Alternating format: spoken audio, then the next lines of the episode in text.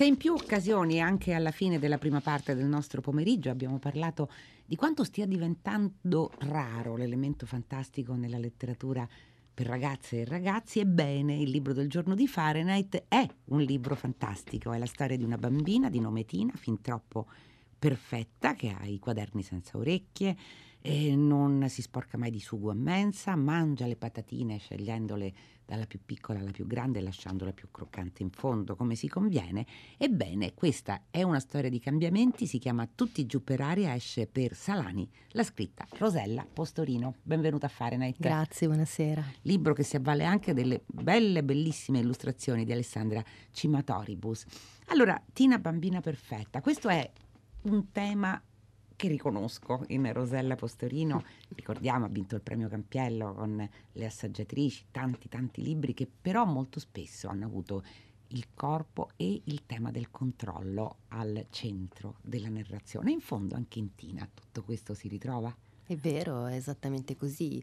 Tina è una bambina che in qualche modo ha paura di essere giudicata, ha paura di fare le cose che non sa fare perché ha paura di sbagliare, quindi che gli altri la vedono come una che sbaglia e quindi non le fa semplicemente. Quindi che cosa fa? Controlla la sua esistenza e controllando la sua esistenza si priva di possibilità, di forme di gioia e di piacere che possono arrivare invece dal fare le cose. Questo molte mamme mi hanno detto: ma lo sai che mio figlio è esattamente così, non vuole fare le cose che non sa fare. E quindi credo che in realtà mi venga non tanto dalla conoscenza dei bambini quanto dalla conoscenza di me stessa, cioè io ero una bambina un po' controllante e sono una persona un po' controllante, e quello che a lei accade è che in realtà si ritrova in un posto dove ci sono degli adulti che si comportano da bambini, al contrario di lei che invece si comporta tremendamente da adulta, e il loro essere strani, il loro essere in qualche modo freaks ha a che fare con il corpo. Esattamente, con il corpo. Allora Tina, appunto, proprio per il fatto che non è divertente essere perfetti, perché in fondo non si può giocare con gli altri, non così tanto, non si riesce a stringere delle amicizie gioiose, allegre, non così tanto. Accetta di fare una cosa che non sa fare, giocare a pallavolo, e appunto durante questa partita la palla viene colpita con tanta forza, anche qui per riuscire a superare tutte le sue timidezze e difficoltà, che questa palla rotola via e lei finisce nel fiume, anche lei finisce nel fiume. Nel fiume c'è una cascata e dalla cascata ci si ritrova appunto in un paese che sembra essere fatto esattamente al contrario di quello che noi immaginiamo sia la norma civile di comportamento. Ci sono, proprio di corpo, c'è una donna gigantesca, anzi con un sedere gigantesco, che però sa volare, sì, e quindi porta via Tina.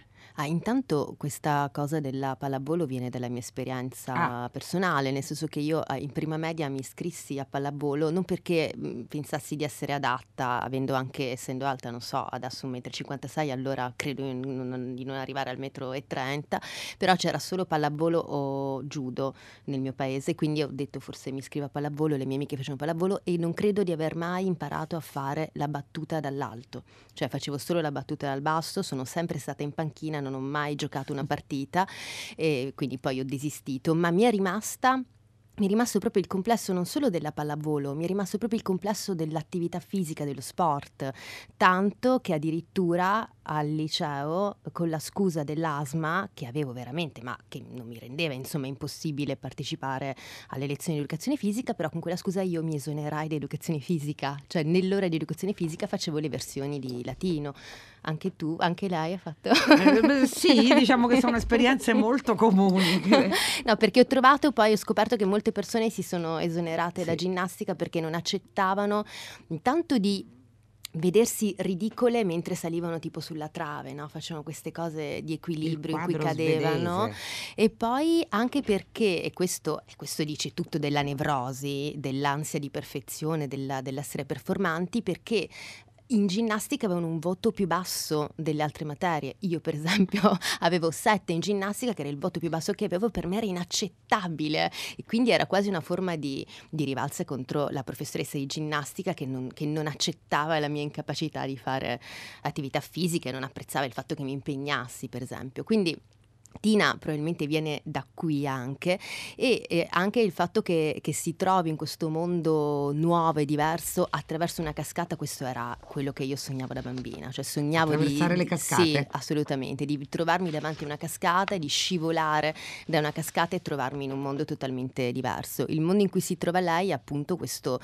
mondo dove tutti hanno dei difetti enormi che sono visibili, cioè sono visibili perché hanno a che fare appunto con il corpo. C'è Gianna Balloon, che questa donna mongolfiera che ha questo sederone enorme, ma questo sederone le consente di fare appunto la mongolfiera, quindi lei diventa la navetta, cioè il bus navetta che porta i bambini a scuola, oppure la signora che fa fare le gite del lago agli innamorati.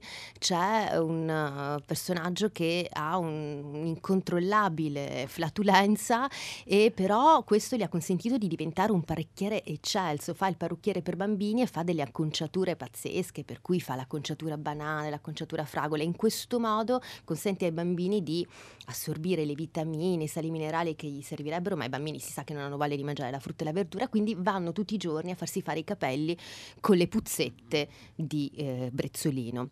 E quindi sì, è un mondo che funziona, sembra anche anarchico in qualche modo, ma in realtà loro non sono anarchici, cioè è vero che sono lontani da qualunque regola di comportamento che noi riconosciamo come quella normale o di buonsenso, ma semplicemente in realtà secondo me loro hanno costruito una società alternativa, e la caratteristica di questa società è che ogni caratteristica appunto di ciascun essere vivente, ciascun essere umano può diventare un valore, può essere valorizzata, cioè non lo riconoscono come difetto perché può essere messo a servizio degli altri, e quindi la diversità di ciascuno diventa in ogni caso un talento, perché tu quella cosa lì ce l'hai e se puoi usarla per gli altri diventa un valore per tutti. E poi la cosa che dice proprio Gianna all'inizio, in realtà forse ognuno di noi potrebbe avere un talento di quel tipo, perché Gianna dice una cosa molto interessante: il mondo ha un problema di memoria, non di infelicità.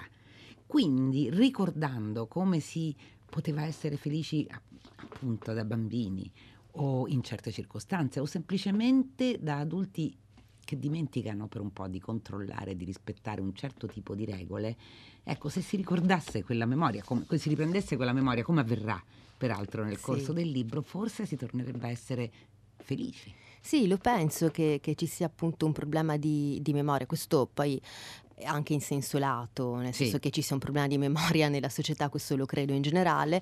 Nello specifico rispetto a quello che dice Gianna Balloon, penso che se lo proietto su di me, se mi ricordassi la gioia che provo semplicemente facendo un bagno al mare, o cantando, o iscrivendomi a danza da adulta come ho fatto ed ero da sola con delle 17enni e 13enni, tutte e tre provavamo a fare la spaccata, io però avevo più di 30 anni, ecco, quella gioia lì di esprimere, di aderire al corpo, di aderire a un piacere, a un'espressione del corpo, senza preoccuparsi di essere performante, vincente, brava, giusta, perfetta, semplicemente aderire al piacere che tu stai provando in quel momento. Se ti ricordassi sempre che si può provare quella cosa lì, e che anche essere ridicoli, ma se sei ridicolo ridi, cioè perché deve diventare appunto un cruccio? È molto difficile applicarlo nella mia vita, e penso che sia abbastanza difficile per tutte le persone. I bambini lo fanno di più,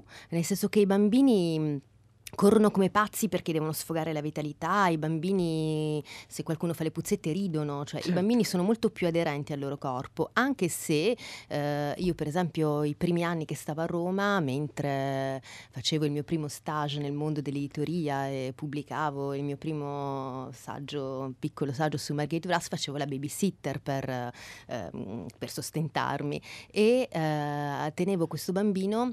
Tutti i pomeriggi lo andavo a prendere a scuola e lo portavo poi al parchetto prima di fare i compiti, o dopo aver fatto i compiti insieme, e lui non voleva mai giocare con gli altri perché aveva paura di chiedere posso giocare con voi, perché aveva paura di non essere abbastanza bravo a giocare a pallone. C'era un bambino che era molto bravo e lo agitava, quindi questa cosa qui io l'ho vista anche nei bambini, e avere a che fare con la paura del fallimento dei bambini è difficile. Quest'estate mia nipote, che fa le gare di equitazione, per la prima volta ha cambiato cavallo, ha cambiato categoria, era la più piccola sua categoria e quindi non è arrivata sul podio, e si è fatta dei pianti interminabili. E io pensavo, come si affronta il fallimento dei bambini? E mi sembra un tema enorme. Sai cosa mi ha fatto venire in mente? Un discorso meraviglioso che fece J.K. Rowling nel 2008 agli studenti di Howard, che cominciava con l'importanza del fallimento. Esatto, che è forse qualcosa di cui bisognerebbe parlare di più, anche perché intanto Gianni da Bologna ci ha scritto un sms dicendo: la prossima fiaba deve essere scritta per gli adulti che pensano di far tutto bene e non fanno bene nulla. Siamo in tanti, ma questa parla anche di questo, questa storia, Rosella Postorino, nel descrivere appunto questo stralunato, posso usare questo aggettivo, lisergico quasi, sì, mondo che sembra quello di Alice nel Paese delle Meraviglie, dove ci sono donne all'ingresso di cimiteri che hanno fiori che puntano dalla scollatura continuamente, fiori di ogni tipo, cioè sembra un viaggio, sembra Yellow Submarine quasi in certi punti. Sì, è vero, Alice nel Paese delle Meraviglie è stata ovviamente un'ispirazione per questo romanzo, e quando questo romanzo per bambini, quando ho iniziato a scriverlo, l'ho riletto, così come mi sono riletta tutto Gianni Rodari, non a caso sì, nel libro ci sono delle filastrocche che esatto, sono evidentemente un omaggio a Gianni Rodari.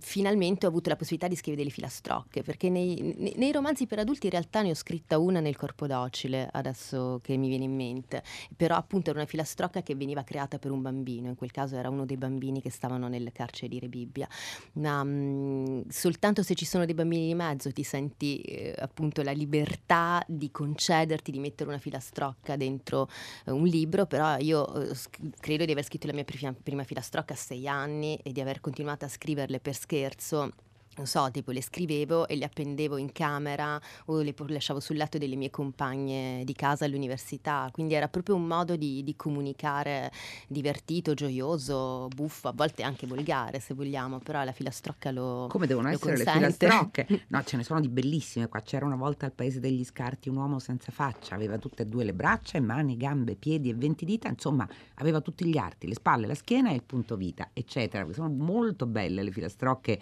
che al Paese degli Scarti per l'appunto si apprendono. Ma al Paese degli Scarti certo non va sempre tutto benissimo, c'è un sindaco timido sì, per esempio, che si nasconde nei cespugli, c'è un filo che si perde continuamente ed è difficilissimo poi ritrovarlo, c'è una caccia al tesoro bellissima che occupa quasi l'intero romanzo. Eppure quando Tina dichiara di dover tornare a casa e racconta che cosa succede nel suo mondo, tutti vengono colti da un'ilarità irrefrenabile. Sì, perché a loro sembra incredibile che esista un mondo dove per esempio non è possibile prevedere il pasto a mensa anche per gli amici immaginari. Gli amici immaginari, perché il sindaco a un certo punto, è vero, accetta di prevedere il pasto a mensa per gli amici immaginari dei bambini. Certo, perché non possono dividere il loro pasto con gli amici immaginari, altrimenti non assumerebbero tutti i nutrienti che devono assumere perché il pasto sia completo per un bambino. Il sindaco è appunto ribaltato, come tutti sono ribaltati i personaggi di questo Paese degli Scarti. È un sindaco timido che ha paura di parlare in pubblico. Lui deve fare ogni anno a questa fiera degli Scarti un discorso pubblico. Se lo scrive perché sa già che non salirà e quindi qualcun altro lo può leggere. A un certo punto anche questo discorso viene perso. E l'unico pubblico a cui il sindaco riesce a parlare sono i morti, perché non li vede. Quindi lui al cimitero va a fare il discorso perché anche i morti si meritano di partecipare alla fiera degli Scarti, non possono essere esclusi. Poi cucinano, lasciano un sacco di prelibatezze di dolci per i bambini e anche per le vecchiette che vanno lì insomma a festeggiare. Però alla fine di questa caccia al tesoro, che è una caccia al tesoro sconclusionata, perché Tina non la sopporta, tra l'altro, perché essendo lei una perfettina, una controllante, una che obbedisce alle regole, si dà anche delle regole, dice: ma come fate a fare questa caccia al tesoro dove non si capisce niente, non ci sono le squadre? Come si fa a fare questa caccia al tesoro? E il fatto che non ci siano le squadre però consente a lei di sentirsi immediatamente coinvolta, cioè lei si mette a correre come corrono gli altri bambini e fa immediatamente parte di questa squadra senza sapere se è stata scelta o no, semplicemente ha agito di istinto, di impulso ed è andata verso di loro, e nel momento in cui è andata verso di loro a un certo punto, se tu vai incontro alle persone, l'incontro appunto si crea, può andare bene o male, ma l'incontro esiste e qualcosa te ne verrà per forza, come dire, in cambio da questo. Se invece ti ritrai e stai in disparte, non giochi a pallavolo perché dici che non vuoi sudare, perché sennò tua madre si arrabbia se sudi, ed è la scusa che ti inventi per non entrare in gioco, appunto in gioco non entri mai, e però ti togli la possibilità di qualcosa. Quello che lei capisce è che c'è una possibilità anche nell'errore, perché in questo paese degli scarti lei ci arriva perché ha sbagliato la battuta, perché ha deciso di fare, e questa catastrofe per lei, cioè di decidere di dire va bene, gioco a pallavolo, faccio la battuta e la battuta viene non male, va bene. E però è proprio da questa piccola tragedia sua che nasce invece una possibilità. Non solo, è anche contagiosa poi, perché poi lo vedremo poi alla fine che quanto poi cambiare questo atteggiamento diventi fonte di contagio felice, diciamo così. Senta, Rosella Postorino, c'è un'immaginazione visiva incredibile in questo romanzo. Io penso, per esempio, all'uomo che scolpisce termosifoni piccoli, medi, enormi, mai della misura giusta, con i denti. Sì. Come è venuto in mente? Ma io non so davvero dire come mi sono venuti in mente questi personaggi, cioè so che nascono da disegni che avevo fatto quando stavo scrivendo il mio secondo romanzo. Avevo un quaderno di appunti e su questo quaderno di appunti mi ricordo che ero o in treno o in aereo, perché io disegno quando sono in viaggio, e che è una forma appunto di terapia contro l'ansia da viaggio, sì. E quindi disegnavo queste...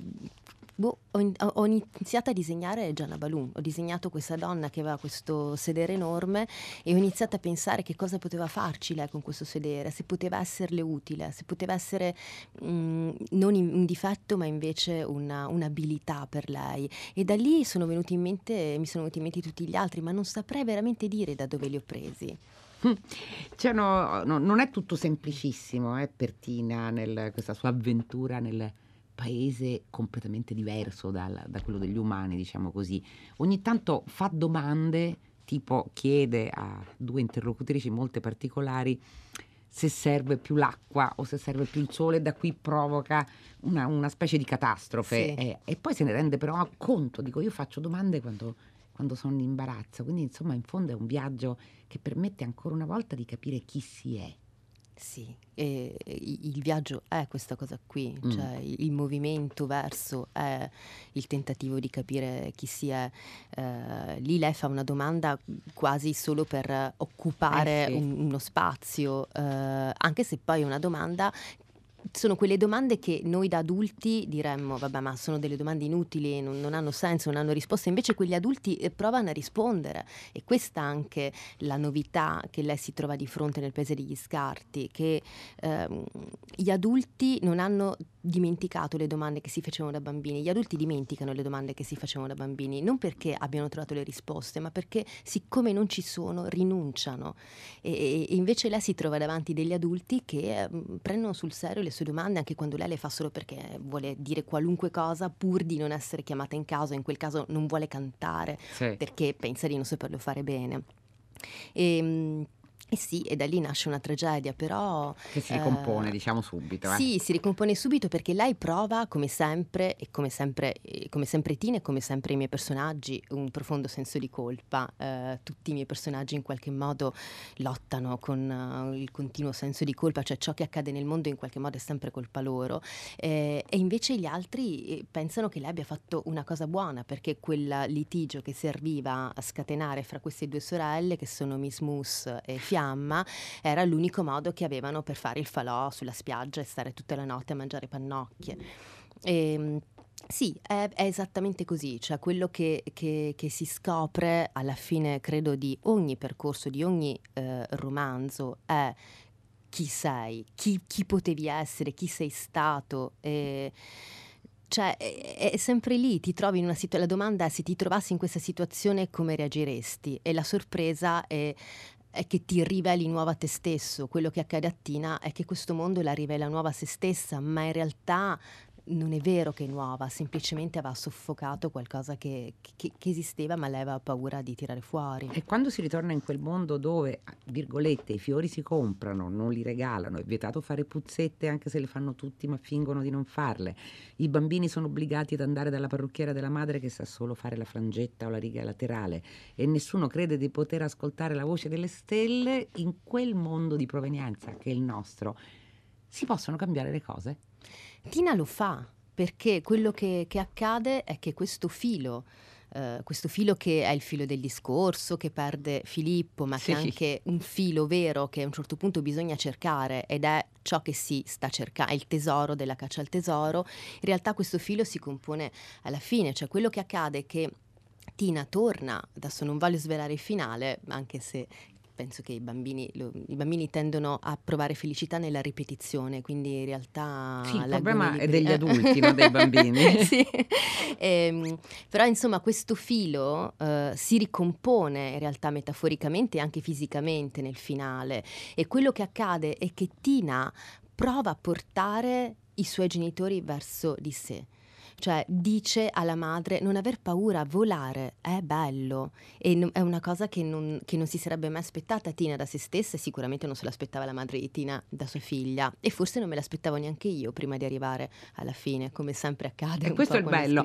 Allora, un po' bruciapelo nell'ultima parte di questa conversazione, però il tributo che gli scrittori per ragazzi pagano a Fahrenheit sono tre consigli di lettura per ragazzi, che possono essere i libri che si sono più amati. Non è detto che debbano essere libri appena usciti. Non devono essere necessariamente per ragazzi? No. Devono essere per ragazzi? Beh, diciamo che siano per ragazzi, sì.